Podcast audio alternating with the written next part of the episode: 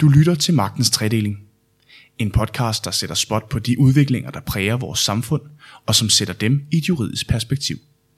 Now, it is incumbent upon us lawyers not to just talk about the truth, but to actually seek it, to find it, to live it. I Danmark er det i udgangspunktet den uafhængige og uddannede advokat, der fortrinsvis fører sager ved de danske domstole. Sådan har det været siden 1868, og sådan skal det blive ved med at være. Eller skal det nu også det? For i august i år, der sendte justitsminister Søren Pape Poulsen et lovforslag i høring, der åbner op for muligheden for, at offentlige myndigheder sender egne embedsmænd til at føre sager ved de danske domstole.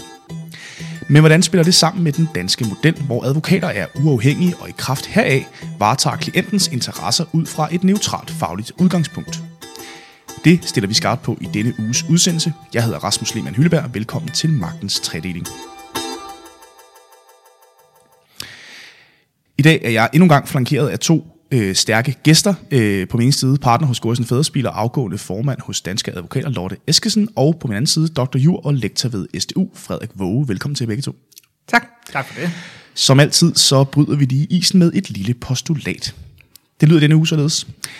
Det er kun sundt, at vi som samfund også kigger på og revurderer de kompetencer, som vores sagfører besidder, for jurister og sagsbehandlere kan vel også føre retssager. Lotte, du har lov til at starte med at kommentere den? Ja, man har lov til at tage noget, der har været en samfundsinstitution igennem rigtig mange år op til debat. Selvfølgelig har man det, og det er også en debat, vi altid skal være klar til at deltage i. Men øh, man skal jo tænke på, at de øh, procedurevandte advokater, der fører sager, de gør det ud fra øh, et valg af det speciale, som de har brugt rigtig lang tid på at dygtiggøre sig i og uddanne sig indenfor. Og øh, de særlige kompetencer, som man gerne vil opøve, det er nogle helt særlige kompetencer selvfølgelig inden for at procedere sagen mundtligt i retten. Men det er ikke kun det, det handler om. Det handler også om at kunne foretage uafhængige bevisvurderinger, fordi meget af det, der vedrører afgørelsen af en sag for domstolene, handler jo om bevis. Øh, og øh, den form for sagsbehandling, hvor man vurderer beviser, øh, hvor man tilrettelægger bevisførelse, synes vi adskiller sig rigtig meget for den sagsbehandling, der ligger, når man sidder øh, og behandler sager i en myndighed. Frederik, hvad er din kommentar? Min kommentar er, at øh, det er en, øhm, øh, en styrke ved øh, det danske system, at vi har uafhængige advokater, som, øh, som kan fremkomme med deres øh, opfattelse af, hvordan en sag ser ud, og også for eksempel under tiden øh, rådgive øh, den offentlige myndighed til at tage bekræftende til genmæle. Men offentlige myndigheder øh, skal også have mulighed for at kunne øh, møde som selvmødere på samme måde, som private virksomheder kan gøre det. Øh, og, øh, og der er fordele også ved, at embedsmænd har kompetence til at give møde i retten. Vi er jo ikke ude i med det her forslag, at man... Øh, at man vil afskære private advokater fra at, øh, øh, øh at have øh, den øh, meget vigtige rolle, som de har i dag. Det vi er ude i, det er, at vi styrker kompetencerne, eller man styrker kompetencerne i ministerierne og giver embedsmændene nogle bedre redskaber til også øh, at kunne optræde processuelt. Øh, men som det fremgår af lovforslaget, så er det i byret og i landsret, øh, at, øh, at man kan møde her. Man er ikke inde og øh, og, og øh, gør, gør helt op med, med advokatbranchen, men man muliggør, at man i højere grad kan specialisere sig også som embedsmand, øh, og det, agter, det, det vil jeg betragte som en, øh, som en styrke. Men kunne vi ikke lige starte med at øh, prøve at gå lidt dybden med det her lovforslag, som altså blev sendt i høring her den 14. august øh, af Justitsministeriet. Øh, hvad er hovedpunkterne i det her lovforslag, sådan helt konkret, Frederik? Oh, hovedpointen med det her lovforslag er, at man vil udvide muligheden for, at staten møder øh, i retten ved embedsmænd. Det, det er vigtigt at understrege, at, at som det er i dag, så kan statens embedsmænd godt møde i retten, øh, og det sker også under tiden. I staten har der været en, øh, øh en, der har været en kammeradvokataftale, der regulerede øh, statens retssagsførelse, som frem til, til 2016 indebar, øh, sådan som den i hvert fald blev fortolket, de fleste myndigheder, så indebar den, at kammeradvokaten var den eneste advokat, advokatfirmaet Paul Schmidt, var det eneste advokatfirma, som mødte på vegne af det offentlige, og øh, det betød også, at øh, med ganske få undtagelser, så mødte det offentlige ikke selv i retten. Øh, og øh, man havde øh, mulighed for, hvis man ellers ikke var bundet af en kammeradvokataftale, at møde som selvmøder efter samme regler, som gælder for, for, for private parter. Øhm, I midlertid, så må man sige, at retsplejeloven den spænder lidt ben for, at man i Danmark kan oprette sådan egentlig afdelinger, hvor man har fuldtidsansatte jurister, som kan opnå de samme kompetencer, som advokater har, eller noget, der ligner de kompetencer, som advokater har. Øhm, og det er den vigtigste grund til, at vi har fået det her lovforslag. Det er simpelthen, at man ikke kan specialisere sig som øhm, advokat i, øh, øh, i det offentlige, eller som rettergangsfuldmægtig på vegne af det offentlige. Det skyldes, at i retsplejelovens paragraf 260, der er det fastlagt, at man ikke må være rettergangsfuldmægtig på fuld tid. Sådan kan vi sådan set kortfattet øh, øh, godt øh, øh, ja, øh, sige det, for ikke at komme ind i alle øh, øh, paragraferne alt for detaljeret. Altså, man har på nuværende tidspunkt en, øh, en, en ret uhensigtsmæssig regel, der siger, at hvis man møder på vegne af det offentlige, så kan det, så kan det maksimalt ske på deltid.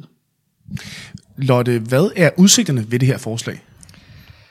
Ja, det er jo altid svært at spå, øh, især om fremtiden. Øh, I første omgang så handler det jo om, at øh, lovforslaget skal øh, vedtages, øh, og øh, man kan se ud af de høringssvar, som er fremkommet, at øh, der er øh, stemmer, øh, som ikke er særlig begejstrede for det her lovforslag. En af dem er selvfølgelig den øh, organisation, som jeg lige har forladt, øh, nemlig Danske Advokater, men der er også en... Øh, en vis modstand øh, fra øh, dommernes side, hvor man særligt påpeger igen det her med, at retssagsførelse er et speciale, og man er simpelthen øh, bekymret for øh, kvaliteten fremadrettet. I det hører jo også med, at man som advokat skal bestå nogle prøver for overhovedet at få lov at møde dels i byretten øh, og dels i landsretten, øh, hvor man skal have en opnå øh, en, en, en møderet for landsretten efter at have bestået øh, to prøver i praktisk retssagsførelse.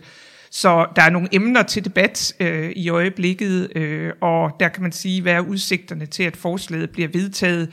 Jeg håber, at de bemærkninger, der er kommet, øh, herunder ikke mindst øh, bemærkninger fra Retsplejerådet, som jo er en, en ret væsentlig stemme at lytte til, når vi taler øh, ændringer inden for retsplejelovens område. Og jeg håber på, at vi får en øh, omhyggelig øh, behandling af de her bemærkninger og indsigelser mod lovforslaget, inden at det, øh, det vedtages. Og det er jo i den sidste ende øh, vedtagelsestidspunktet, der er afgørende for, hvornår sådan et lovforslag kan træde i kraft.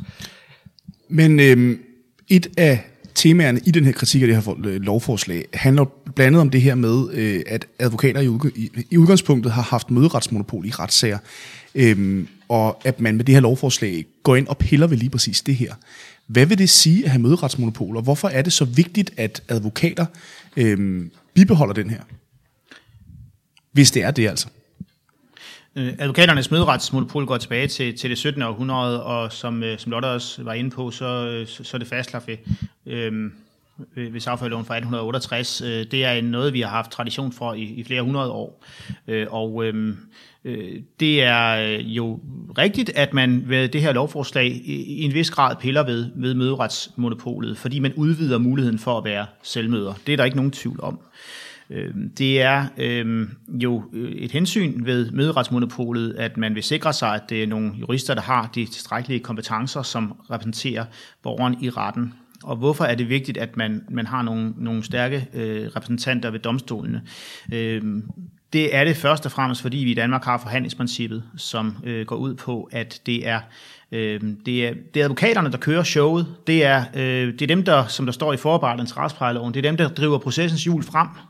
Øh, og, øhm, og vi har i Danmark en ordning, hvor dommeren han ikke forventes at være specialist. Dommeren han læner sig tilbage øh, i retssagen, eller øh, trækker sig i hvert fald tilbage, og øh, overværer den øh, proces, der foregår mellem, øh, øh, mellem parterne, mellem parternes partsrepræsentanter. Og derfor er det helt afgørende vigtigt, ikke mindst i offentlige retlige sager, at vi har nogle tilstrækkeligt dygtige repræsentanter, der står i retten og, øh, og, og præsenterer sagerne. Og netop af den grund, kan man så sige, øh, så i det omfang, at, øh, at staten skal, statens advokater, de, eller undskyld, statens øh, øh, rettergangsfuldmægtige, for det er ikke advokater, det er rettergangsfuldmægtige, i det omgang, omfang, de giver øh, møde ved domstolene, øh, så, så må man sikre kvaliteten, øh, og, øh, og der er det øh, jo så øh, øh, også efter min opfattelse, og det er også noget, jeg selv har, har skrevet om, dels i, i, i min afhandling og i, i, i flere artikler, blandt andet i ugeskrift for retsvæsenet, det, hvis vi skal have en tilstrækkelig øh, øh, høj kvalitet for de advokater, der kan møde, eller øh, møde øh, og for de rettergangsfuldmægtige, der kan møde, så må man sikre sig, at det er nogen, der er vant til at beskæftige sig med retssagsbehandling. Ja, for hvordan, Lotte, du har jo siddet øh, hos danske advokater, og som du nævnte før, øh, I har jo blandt andet været kritiske over for det her forslag. Hvad er det, I frygter med det? Jamen, altså, vi, vi frygter jo en, en, en udvandring i virkeligheden. Øh, øh, det er jo det offentlige, der faktisk har rigtig mange sager ved domstolene, og det skal jo helst ikke være sådan, at advokaten bliver ugens gæst i retssystemet. Øh, advokaten skal helst være øh, den, der har sin daglige gang øh, i retterne, øh, og den, det skal helst være advokaten, man primært møder der. Øh, og, og, og, og det giver for os at se den her følelse af, at man har at gøre med en uafhængig tredjemand, øh, der forestår at føre den her sag og præsentere de synspunkter, der skal gøres gældende under den. Det fører til sådan en eller anden vis distance, som jo har fungeret rigtig godt historisk, og hvor man også må sige, det er jo ikke første gang, øh, at møderetsmonopolet er til debat. Det kommer op med jævne mellemrum. Men vil det ikke bare være sundt at, øh, at få en ekstra spiller ind, og måske skabe noget konkurrence på det marked her? Er det, altså, kunne man ikke argumentere for, at det måske altså, var med til at skærpe kvaliteten? Det vil tiden jo vise, kan man sige. Altså, som Frederik Våge siger, jamen, tanken er jo også, at øh, det skal være nogen, der uddannes øh, og, og, og får det her speciale øh, enten øh, over tid, eller ved at man måske ansætter nogle erfarne procedureadvokater. Øh, og det er jo ikke fordi, vi ikke er bange for konkurrence. Det er nok mere det her lidt overordnede synspunkt, at jeg tror, at der er et rigtigt princip i, at øh, den, der fører en sag, har lidt en generalist tilgangsvinkel til det at føre sagen, og har en vis distance til den. Øh, og det tror jeg også har lidt at gøre med sammenhængskraften i retssystemet. Vi har jo ikke i Danmark specialdomstole. Når man repræsenterer en myndighed, så sidder man med et bestemt lovgivningsmæssigt ressortområde. Når man fører sager ved domstolene, kan der godt være en lidt bredere bedømmelse, som flyder ind i øh, vurderingen af en sag, og det er det, der giver en, en sammenhængskraft i vores retssystem, fordi der altid bliver foretaget en form for helhedsvurdering, når man først kommer til domstolene. Jeg øh, vil sige også, med, vi, vi, vi drøftede indledningsvis, øh, at, at jeg er enig i, at der er en, en fordel i, at man, øh, man har den her uvildige øh, advokat, øh, som udgangspunkt uvildig advokat, som, øh, øh som kan som, som, som kan Øh, perspektivere sagen i forhold til de embedsmænd, der har, der har sagsbehandlet den i forvaltningen. Men der er også nogle ulemper ved det nuværende system, øh, som forhandlingsprincippet øh, øh, sådan set skaber. Øh, og det er, at en advokat jo nødvendigvis er en ensidig partsrepræsentant, som kommer med ensidige partsindlæg. Og øhm, advokaten øh, er i, i øh, sine øh, opdrag ikke øh, bundet af øh, almindelige forvaltningsretlige principper, men har til opgave at vinde sagen for sin klient. Altså man kan sige, det illustreres jo, jo, jo ret klart, at indtil 2016 var det sådan, at hvis, øh, hvis kammeradvokaten vandt en sag, så ville have i, i, øh, i, i landsretten eller i højesteret, så, så fik han en bonus øh, for at vinde sagen, også selvom det handlede om for eksempel krænkelse af menneskerettigheder øh, eller ret til, til, til, til førtidspension. Så gav man advokaten en bonus for at vinde sagen.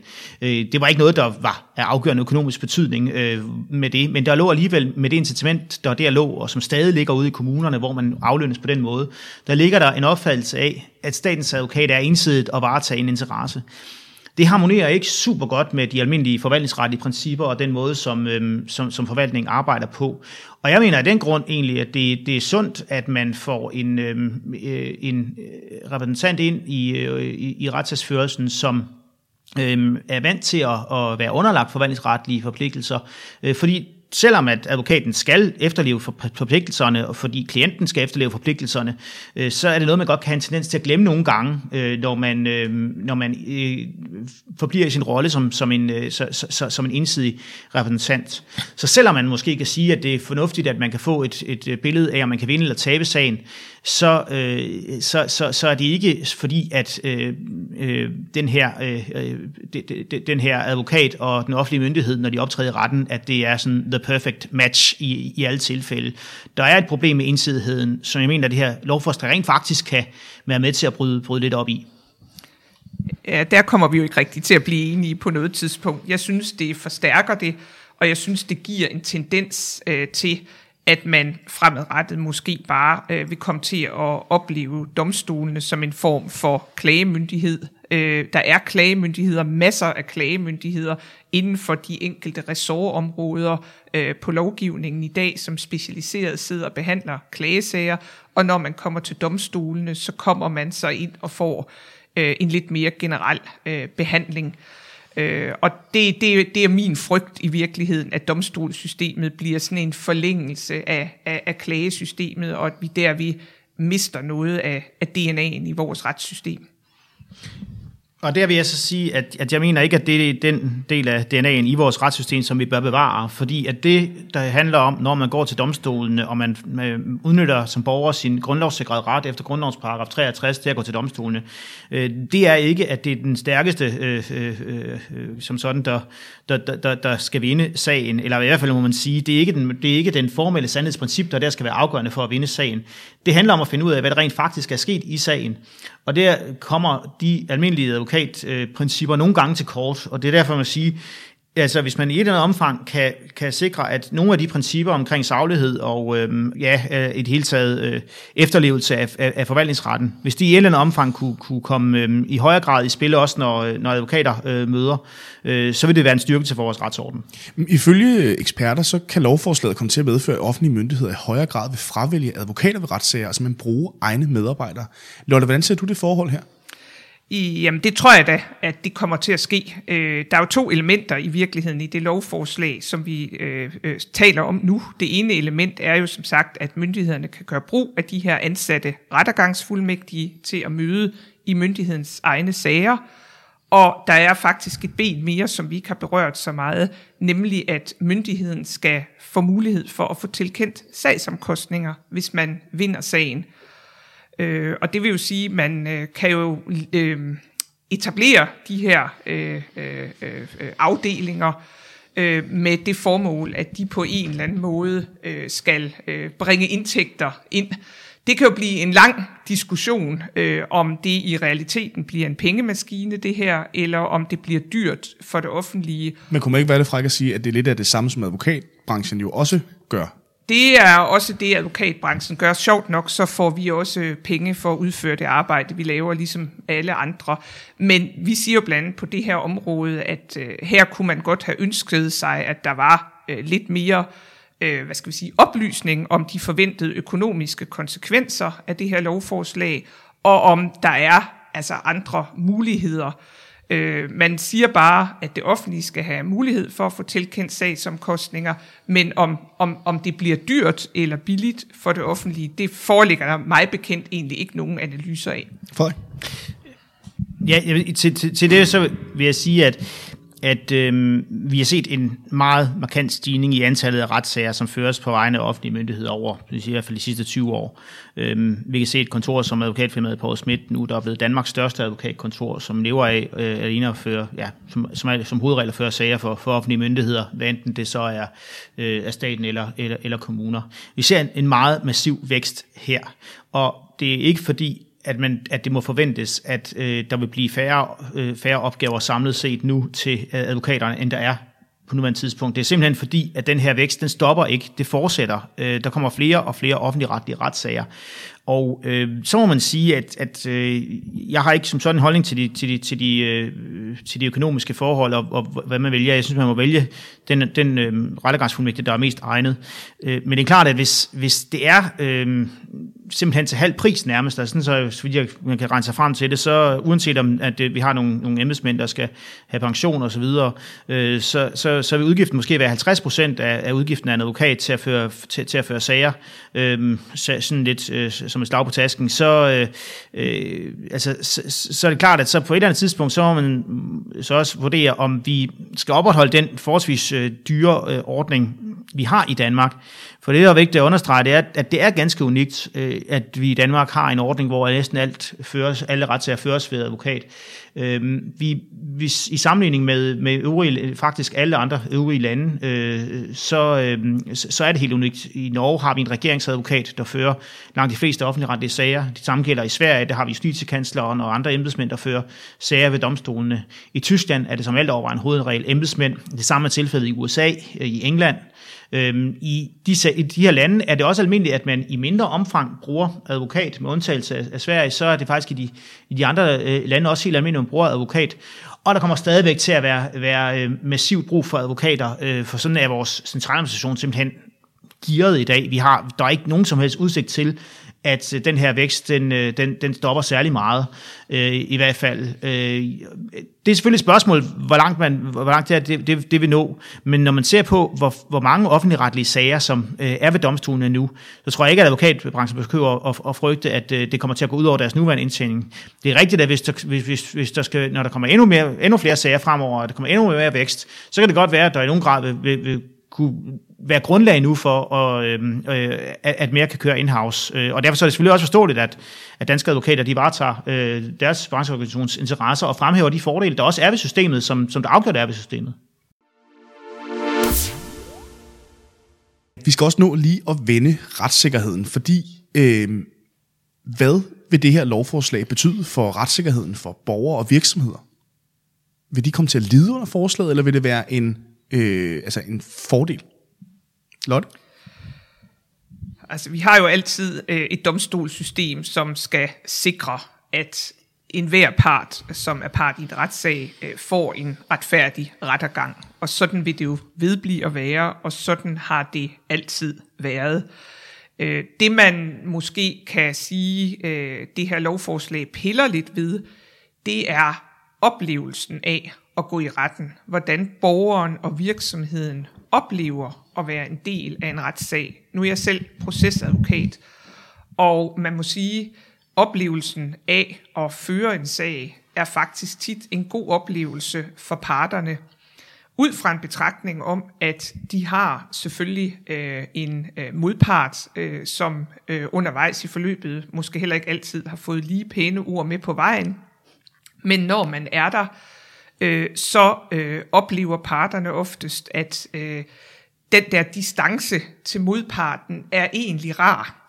Øh, det er ikke så personligt, øh, fordi der er nogle andre, der fremfører deres synspunkter, og der sidder en dommer, som skal afgøre sagen, som har en vis distance til selve sagen. Og derved de kontroverser, der kan have været omkring øh, det, øh, det faktum, som retten skal bedømme, de træder lidt i baggrunden, mens man er i retten, og også bagefter. Og de fleste forlader faktisk retssagen med en rigtig god oplevelse af at være blevet hørt, og at det ikke handlede så meget om dem og mig. Der kan jeg godt have en bekymring for, at hvis det er myndigheden selv, der møder på myndighedens eget brevpapir, alle processkrifter, alle synspunkter bliver udvekslet, så bliver modparten mere personificeret med den egentlige modpart, og at man derved kan få øh, eller vække nogle følelser af, at ens retssikkerhed øh, bliver krænket. Øh, og det synes jeg mere, man hører øh, fra borgere og virksomheder, når de har været hvad skal vi sige, i direkte konfrontation med myndigheden, altså været til møde hos en myndighed, hvor deres sag er blevet drøftet, end når man har haft en retssag, hvor man har lidt den distance, at det er nogle nogle uafhængige tredjeparter, der udveksler synspunkterne. Frederik, er du enig i den betragtning, altså at, øh, at man med det her forslag reelt øh, risikerer at nedbryde den distance, så det at være, altså nu er det jo, altså retssager er jo som udgangspunkt jo konfliktfyldte, og jo aldrig en god oplevelse, men Lotte nævner her, at det for mange klienter på bagkant af sådan en retssag jo er en god oplevelse, netop fordi man har distancen. Altså jeg kan godt se argumentet. Øh, det er ikke et argument, jeg har set ved de udenlandske domstole, som, øhm, som fører de her øh, typer af sager. En af de ting, som det her lovforslag åbner op for, det er, at man kan opnå, øh, eller man kan åbne egentlig retssagsenheder i, øh, i det offentlige. Og godt nok er der den ulempe, kan man sige, ved lovforslaget, at man ikke for eksempel kunne oprette et retssagskontor i Justitsministeriet, som varetog al retssagsbehandling. Øh, det fastlægges øh, øh, utvetydigt i forarbejderne, at hver enkelt enhed altså hver, hver, hver styrelse eller hver departement, altså hver myndighed, øh, de kan oprette hver deres retssagsafdelinger, hvor de har specialiserede jurister. Øhm, det grundlæggende er egentlig, at, at det typisk, øh, sådan som det her forslag er lagt op, typisk ikke vil være den sagsbehandler, som har stået for sagsbehandlingen, øh, som skal møde op i retten. Det er netop ikke det, der er ideen her. Ideen her er, at man kan specialisere nogle enkelte medarbejdere, sige, de møder på fuld tid, og faktisk kan, kan varetage en myndighedsopgave på fuld tid øh, ved domstolene. Og, øh, og derfor så øh, må man sige, sammenholdt med deres øh, almindelige øh, øh, øh, forvaltningsretlige øh, øh, udgangspunkt, hvor de er bundet af øh, saglighedsprincipper og, og lignende, og også i sagsbehandlingen nødvendigvis må have en distance til borgeren, øh, så bør det ikke være et, et, et, øh, et, et, et større problem. Men der er vel også en dobbeltrolle her, er der ikke det? Altså jeg tænker, er der ikke en dobbeltrolle i, at den offentlige myndighed har en forpligtelse til at vejlede borgere og virksomheder i konkrete sager på den ene side, men hvor selv samme myndighed bagved skal føre selve retssagen. Ja, men det skal advokaten jo sådan set også gøre. Altså, det at man får en advokat på en sag, betyder jo ikke, at man ikke skal efterleve de forvaltningsretlige principper fuldt ud. Øh, så når advokaten er involveret i en sag, øh, og hvis advokaten for eksempel øh, under sagsbehandlingen øh, og øh, de undersøgelser, som advokaten foretager, finder for eksempel et bevis, der er afgørende for sagen, Øh, eller øh, finder nogle oplysninger, der kan indgå i den forvaltningsretlige sagsbehandling, så er det faktisk advokatens pligt også at, øh, at lade det indgå i, i sagsbehandlingen. Og der har vi på nuværende tidspunkt, efter min opfattelse, og det er også noget af det, jeg har, jeg har argumenteret for i min, i, min, i min afhandling, et problem i, at, øh, at vi i for høj grad uddelegerer øh, ansvaret for retssagsbehandling til private advokater, og så, om man så må sige, øh, slipper tøjlerne. Øh, et stort problem, vi har, som jeg øh, også øh, meget kritiserer i min, øh, i, i min afhandling, er for eksempel på skatteområdet, hvor vi har de retssager, som ikke er under særlig overvågning. I de sager der er det sådan, at når man modtager fra Skatteministeriet en stævning øh, fra, fra en borger, ja, så oversender man den til kammeradvokaten, og så kører kammeradvokaten øh, fuldstændig selvstændigt sagen, uden at man får kopier af øh, processkrifterne, øh, som man ellers forudsætter, kan vi sige, både i de advokatiske regler og sådan en almindelig øh, klientforhold. Og det er pointen bare, at øh, den her øh, fuldstændige uddelegering, øh, det er ikke hensigtsmæssigt, for der er en masse oplysninger under retssagen, som den offentlige myndighed bør øh, få og tage stilling til og lade indgå i sagsbehandlingen. Det vil vi komme ud om i nogen grad, hvis vi i højere grad får embedsmænd, som er trænet i at kunne betjene advokater op og selv møde nogle gange. Lotte, hvordan ser du det forhold her omkring den dobbeltrolle? Jamen, nu har jeg ikke skrevet en stor afhandling, og jeg har ikke brugt øh, tre år på at analysere ned i, i dybden af det her, øh, så, så man kan sige, at jeg kigger igen lidt mere overordnet ind øh, på, øh, på systemet, Øh, og jeg synes, at der kan være nogle problemer i, at man øh, i en sag, man ved jo godt, hvad det er for nogle sager, der kan være under opsejling til at blive egentlige tvister og ikke bare løst ved en myndighedsafgørelse. På et eller andet tidspunkt står det jo klart, at der er en konflikt, som bliver vanskelig at løse. Og der synes jeg, der er et dilemma i, at myndigheden skal i virkeligheden bevæge sig fra en vejledende rolle over i en forsvarende rolle. Og når man ved, at en konflikt er under opsejling, så på et eller andet tidspunkt, så begynder man jo også at passe lidt på sig selv. Når det så er sagt, så sidder jeg selvfølgelig ikke og siger, at der er nogen, der bryder de grundlæggende forvaltningsretlige principper om, at man skal være savlig og objektiv osv. Jeg siger bare, der er en indbygget interessekonflikt, og interessekonflikter er jo sådan noget, der kan være lidt svært at, at, at, at håndtere, og man kan prøve at lægge nogle mekanismer ind øh, for at undgå dem i videst mulig omfang. Jeg tror ikke, man løser det dilemma, som potentielt kan opstå ved blot at have de her særlige enheder, fordi sådan som myndigheder er organiseret, jamen så er de jo øh, underlagt det, der hedder et overunderordnelsesforhold og øh, instruktionsbeføjelser. Der er jo ikke lagt op til, at man vil slække øh, på, på de krav. Men Frederik, øh, hvordan sikrer man sig fremover, at sagsbehandlingen netop, som Lotte siger, øh, øh, bliver savlig og ikke, øh, hvad skal man sige, og ikke øh, øh, præget af interessekonflikter inden for det offentlige, hvis forslaget bliver vedtaget? Altså jeg, jeg mener ikke, at der bør være den store forskel på, om man ansætter en privat advokat, eller har sin egen rettegangsfuldmægtig, der giver møde øh, ved domstolene. Øh, men, men er under alle omstændigheder forpligtet til, at øh, de repræsentanter, som møder på vegne af det offentlige, at de sikrer, at, øh, at øh, de forvaltningsretlige regler, de også efterleves, øh, når, man, når, man står i, øh, når man står i retten. Øh, jeg mener, at der vil være den fordel ved den, nu, ved den ordning her, at vi får nogle, nogle embedsmænd, som i højere grad får føling med at give møde ved retten. Ikke bare når de møder selv, men også når de har, øh, når de har øh, øh, repræsentation ved advokat, de kan faktisk læse med på processkrifterne, fordi de forstår lidt mere om civilprocessen også øh, fra praksis.